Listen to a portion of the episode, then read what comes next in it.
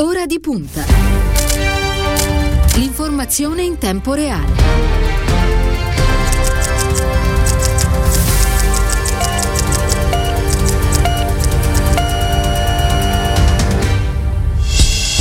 Lunedì 24 maggio, buon pomeriggio e ben trovati all'ascolto da parte di Cristiano Bucchi. Si apre una nuova settimana in compagnia di Ora di Punta. Io saluto la, la squadra, la nostra squadra, Ilenia Daniello alla parte tecnica, Andrea Draghetti per quanto riguarda lo streaming e do il bentornato anche perché è già pronto in collegamento al sindaco di Pesaro Matteo Ricci. Buon pomeriggio.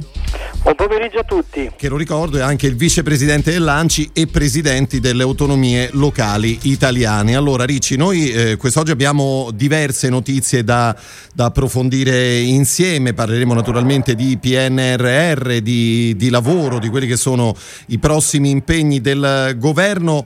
Eh, se me lo consenti io vorrei fare un piccolo passo indietro e tornare sulla, sulla cronaca di queste ultime ore, una domenica che purtroppo è stata segnata da questa tragedia di, di Stresa Montarone con questa eh, cabina che si è sganciata dal cavo, ha urtato contro un pilono causando la morte di 14 persone, tra queste anche un bambino un bambino di due anni. Eh, oggi le, le, notizie sono diverse. Intanto abbiamo appreso che il cavo sarebbe stato revisionato nel 2020, anche se il sistema di frenaggio ieri non avrebbe funzionato. E c'è chi dice che magari anche durante questo lunghissimo periodo di lockdown qualcosa nel sistema di, dei controlli possa non aver funzionato. Lei che impressione ha? Di certo è una tragedia incredibile, nel momento in cui le persone, le famiglie finalmente cercano un po' di libertà, un po' di, di svago, vedere quelle immagini sono, dire, sono, immagini davvero strazianti, famiglie, bambini, davvero non ci voleva. Ma eh, credo che, speriamo che la Procura eh, riesca ad individuare subito le cause, se sono legate alla manutenzione piuttosto che altro, però è davvero un incidente incredibile in uno degli impianti che in teoria sono tra gli impianti più controllati, più sicuri che ci siano, quindi ci sono dei controlli periodici in genere a queste strutture, quindi è davvero, davvero agghiacciante quello che è successo e anche molto strano perché un crollo di questo genere fa pensare appunto a problemi strutturali perché non è che si è fermata la cabinovia, è crollata, quindi eh, sicuramente bisognerà capire bene, speriamo che eh, si faccia il prima possibile giustizia, anche se nessuna giustizia potrà recuperare quelle vite e in qualche modo restituire ai familiari l'affetto verso queste persone e purtroppo risarcire del dolore che stanno provando. È così, è così. c'è un'inchiesta in corso naturalmente che poi eh, indagherà sulle cause di questo, di questo incidente. Eh, Sindaco Ricci, senta, intanto le, le chiedo per cambiare argomento, eh, so che è brutto anche all'ascolto ma purtroppo insomma sono diverse le notizie che oggi vorremmo approfondire con lei. Eh, è iniziata la stagione estiva a Pesaro, come, come sta andando? Le, le spiagge pian piano iniziano a riempirsi, qual è la situazione? È iniziata proprio questo weekend, abbiamo ospitato i campionati italiani di duathlon, eh, ci sono stati tanti sportivi che hanno, sono venuti a Pesaro da tutta Italia, è stata una bella ripartenza in sicurezza. Il duathlon insomma, quale attività comprende?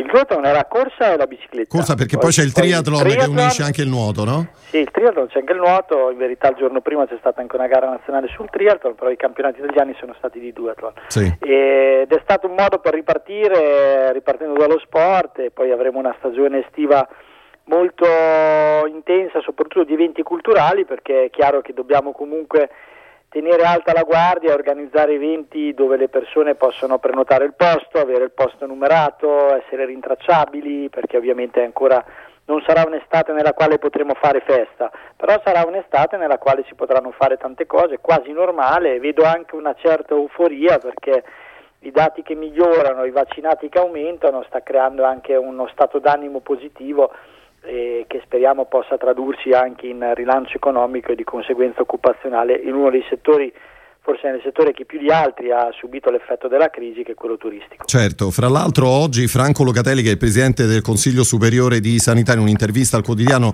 La Stampa, eh, dice intanto che nuove chiusure sono altamente improbabili e che poi eh, diciamo, questa strategia delle riaperture graduali alla fine si è, si è rivelata, si è dimostrata vincente, Ricci. Sì, eh, credo che se noi siamo a questo livello è perché prevalsa la prudenza.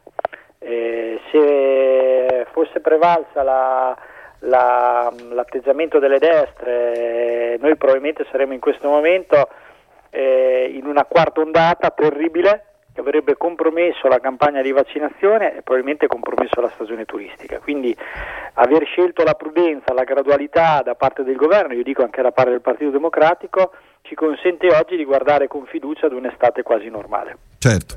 Va bene, allora, Sindaco Ricci, vogliamo parlare un po' di PNRR o recovery, che, che dir si voglia, perché la scorsa settimana lei, eh, come Sindaco di Pesaro e anche coordinatore dei sindaci del, del, Partito Democratico, ha illustrato un po' i contenuti di questa lettera sottoscritta da 80 amministratori eh, DEM. Il tema è per l'appunto il PNRR.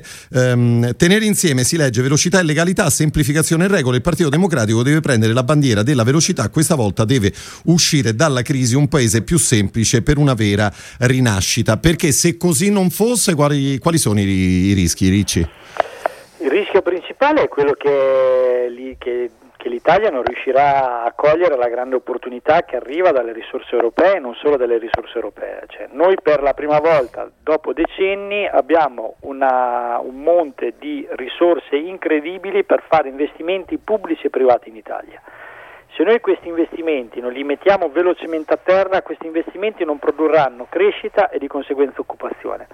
E quindi il tema della velocità è un elemento essenziale, lo dico anche per una forza di sinistra come noi, perché non solo noi siamo europeisti convinti e abbiamo fatto di tutto, il PD credo che sia stato protagonista di questo grande accordo storico sul recovery, perché se l'Italia è il paese più aiutato con il recovery grazie anche all'accordo fatto all'epoca da, da esponenti fondamentali del PD, Sassoli, eh, Gualtieri, Gentiloni, Amendola, sono stati protagonisti di questo accordo fatto quando c'era il governo Conte.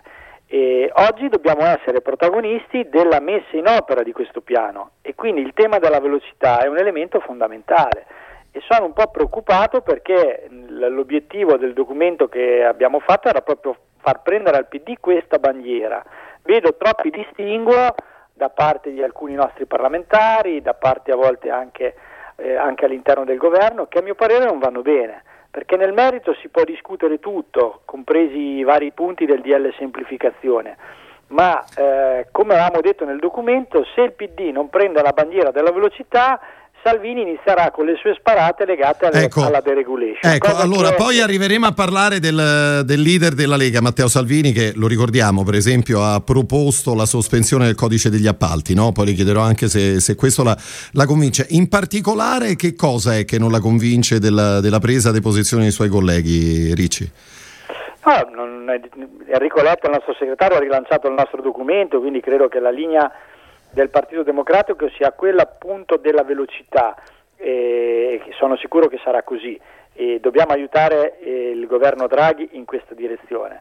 Eh, noi diciamo ad esempio che alcune questioni introdotte nel DL semplificazione vanno nella giusta direzione, l'appalto integrato, andare eh, come capita oggi a gara eh, esclusivamente con eh, il progetto esecutivo sta creando grandi problemi a tutte le amministrazioni, sia di tempi che di costi che di, capaci- che di personale in termini di progettazione. Riuscire a ridurre il numero dei pareri e a far scattare il silenzio assenso può accelerare fortemente il, eh, i processi in corso eh, autorizzativi per la realizzazione di opere sia pubbliche che private. Eh, Ricci, cerchiamo... le pratiche sì. per il, l'ecobonus 110 è un elemento fondamentale certo. perché sull'edilizia costruiremo una nuova, una nuova eh, economia. Così come sulle sovrintendenze, noi siamo i primi a voler tutelare il nostro patrimonio eh, artistico e paesaggistico, ma è evidente che le sovrintendenze in Italia si stanno occupando di troppe cose. Non è possibile che per ogni azione che si fa in una città debba servire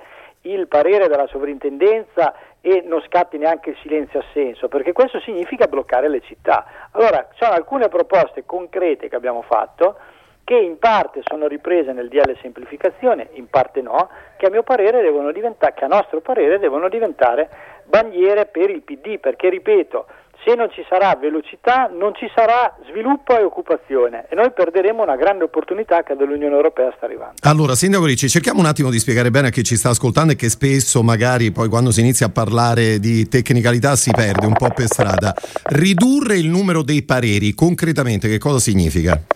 Significa che per ogni progetto, se sì. partiamo, ogni progetto spesso e volentieri deve andare in conferenza dei servizi questa conferenza dei servizi per essere approvato bisogna ottenere pareri di una serie innumerevole di, di enti e spesso e volentieri non ci sono tempistiche troppo lunghe e al tempo stesso non scatta mai il silenzio assenso.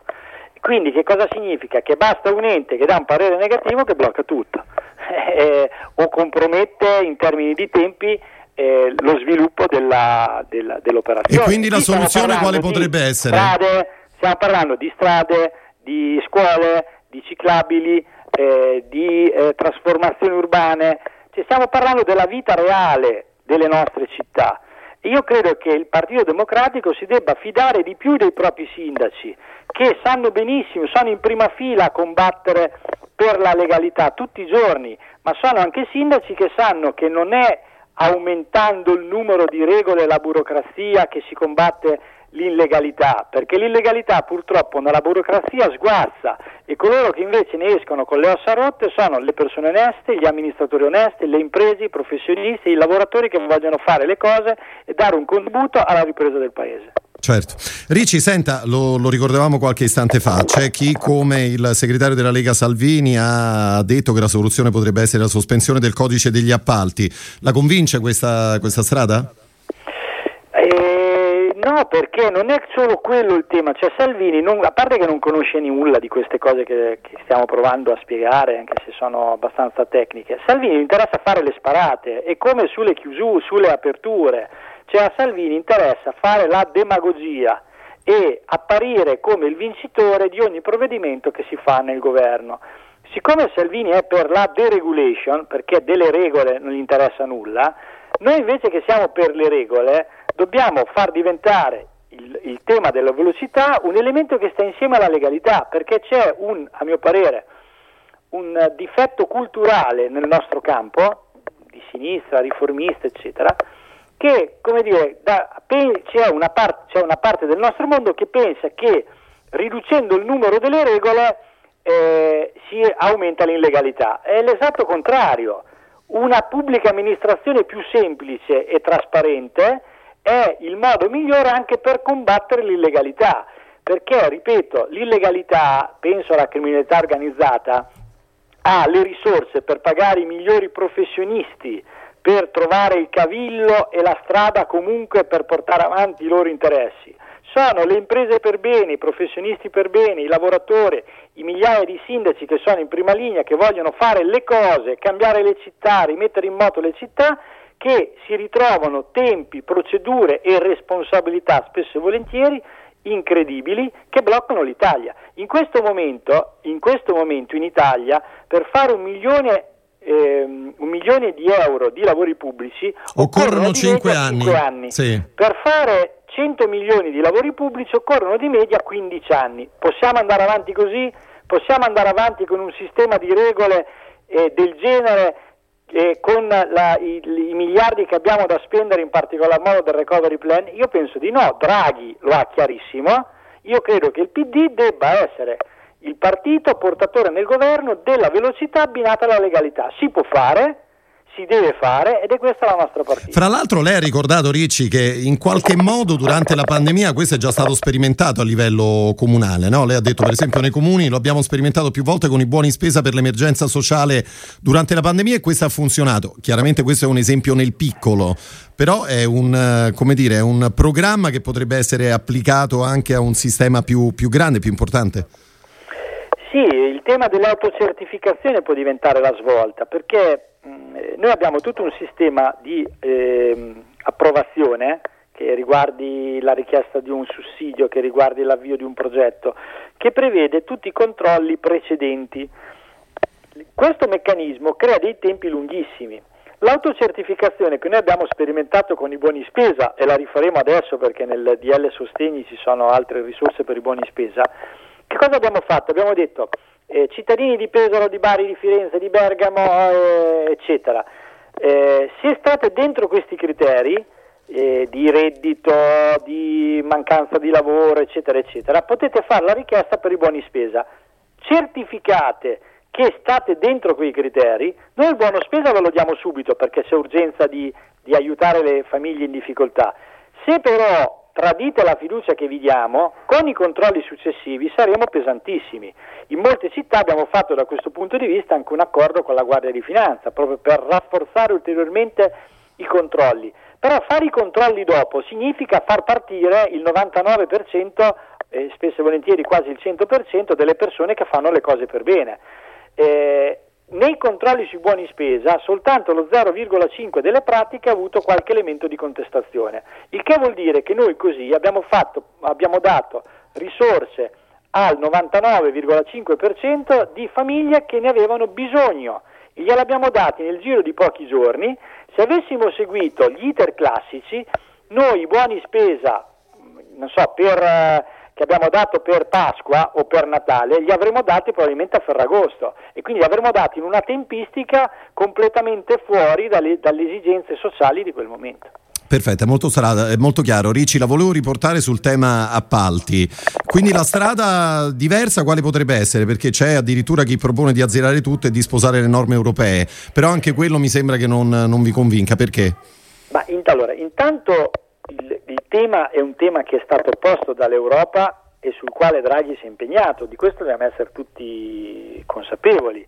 Cioè Draghi nel momento in cui è andato a garantire il PNRR dell'Italia ha garantito alcune riforme eh, da fare immediatamente che in qualche modo devono dimostrare la capacità dell'Italia di spendere e rendere efficaci quelle risorse per la ripresa del Paese. Non dimentichiamoci che noi abbiamo un debito pubblico spaventoso da recuperare e il debito pubblico lo recuperiamo esclusivamente con la crescita economica, sostenuta per più anni.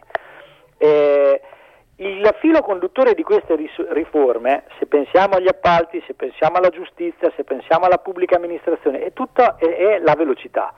Quindi sugli appalti bisogna creare dei meccanismi più semplici. Il tema dell'appalto integrato, a nostro parere, va nella direzione giusta. Il rivedere le soglie eh, per eh, lavori da poter dare eh, su una, un elenco di aziende direttamente, eh, eccetera, va in quella direzione, ma va nella direzione delle direttive europee, perché le direttive europee chiedono questo.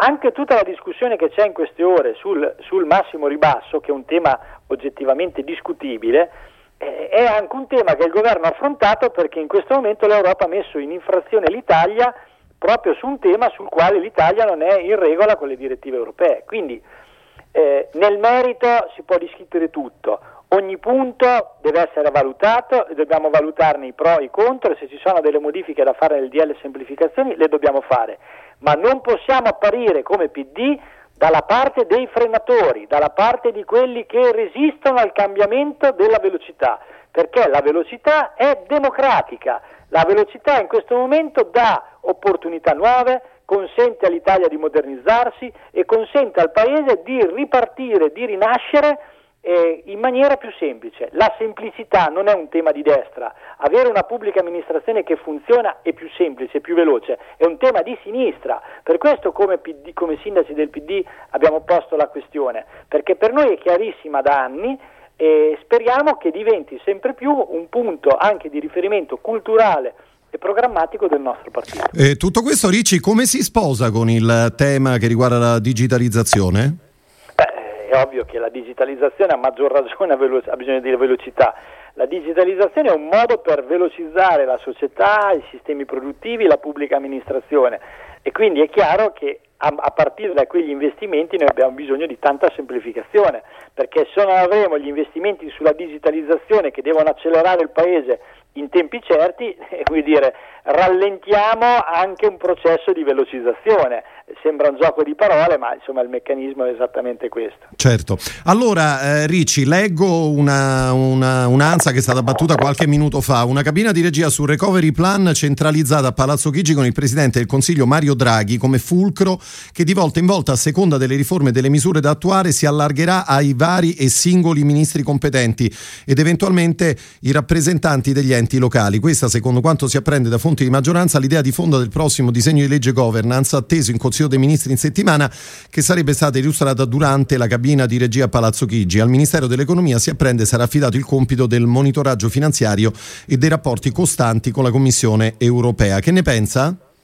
Eh, penso che questo sarà il tema dei prossimi mesi, perché una volta che se noi guardiamo ai prossimi mesi, eh, noi abbiamo da completare la campagna di vaccinazione poi avremo la stagione turistica, come giustamente mi ha chiesto nella, nella domanda, e poi avremo i tempi nei quali l'Italia riuscirà a spendere queste risorse. Quindi è evidente che questo diventerà il cuore dell'agenda del governo Draghi e giustamente il Premier sta cercando anche una metodologia di lavoro con una maggioranza così composita e così variegata per eh, arrivare al risultato fuori, come dire, tenendo ai margini gli aspetti demagogici, gli aspetti eh, propagandistici che spesso e volentieri appunto Salvini mette lì esclusivamente per differenziarsi. Certo, senta Ricci, eh, sul decreto semplificazioni invece il, il, Partito Democratico in qualche modo si è, si è, unito ai sindacati, all'associazione antimafia, a quelle che erano state le, le critiche mosse anche da, da Leuda, articolo 1.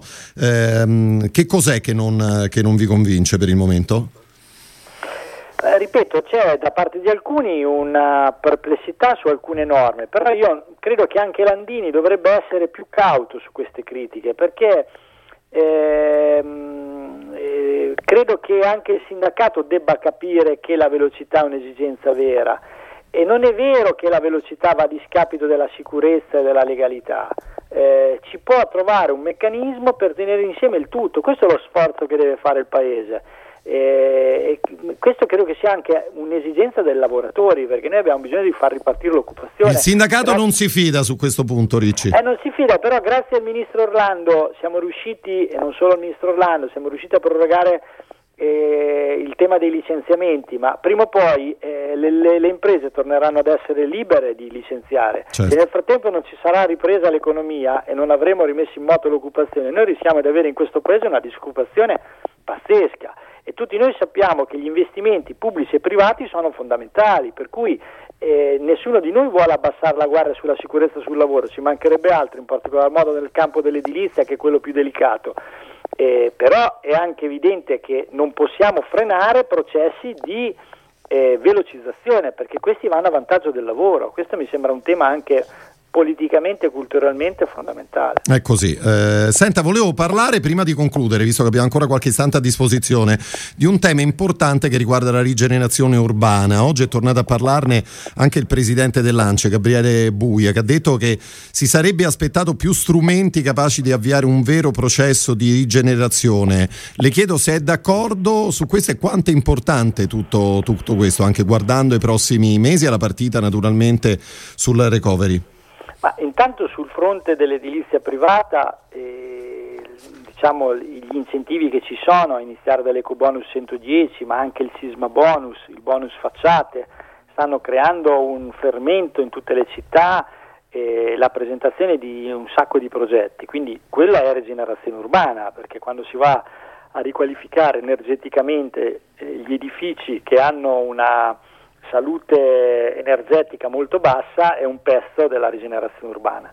Poi ci sono molte risorse per la rigenerazione urbana eh, già stanziate dal governo per le città, eh, in parte in corso, in parte stanziate anche nel prossimo triennio, più le risorse europee. Quindi le risorse non mancano sulla rigenerazione urbana, ce ne sono tante su progetti più grandi e progetti anche eh, di natura diciamo più eh, che riguardano i piccoli comuni. Ci sono soldi, soldi, per i borghi, Franceschini ha messo un miliardo per i borghi, eh, per le case coloniche eh, sparse in giro per, le, per, la, per, l'Italia, nelle zone diciamo più isolate, quindi le risorse ce ne sono tantissime, però anche qui il problema non è le risorse, ma il problema è avere la capacità di far cadere a terra velocemente queste risorse. Quindi il tema, anche qui il tema della semplificazione e della velocità ritorna ad essere centrale. Insomma, abbiamo capito che regole, semplicità e dinamismo possono stare insieme, Ricci, forse lo deve ripetere più devono forte. Stare ad... insieme, devono stare e, e ripeto, dobbiamo fidarci di più di quello che dicono i sindaci,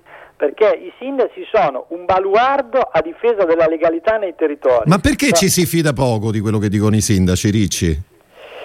Eh, non mi, non, stavo, stavo, per dire una cosa che non, non andrebbe detta. No, diciamo, qualcosa che può essere detto naturalmente. Eh, diciamo, che, diciamo, che, c'è una diffidenza di fondo eh, dove... Insomma, voi state in trincea, no? Cioè siete quelli diciamo che poi... Che si pensa che da Roma si capiscano meglio le cose, mentre invece chi è in prima linea nei territori le capisce molto meglio e spesso e volentieri riesce a vedere la differenza tra, tra la teoria e i fatti eh, perché un sindaco se non tiene insieme teoria e fatti lo mandano a casa.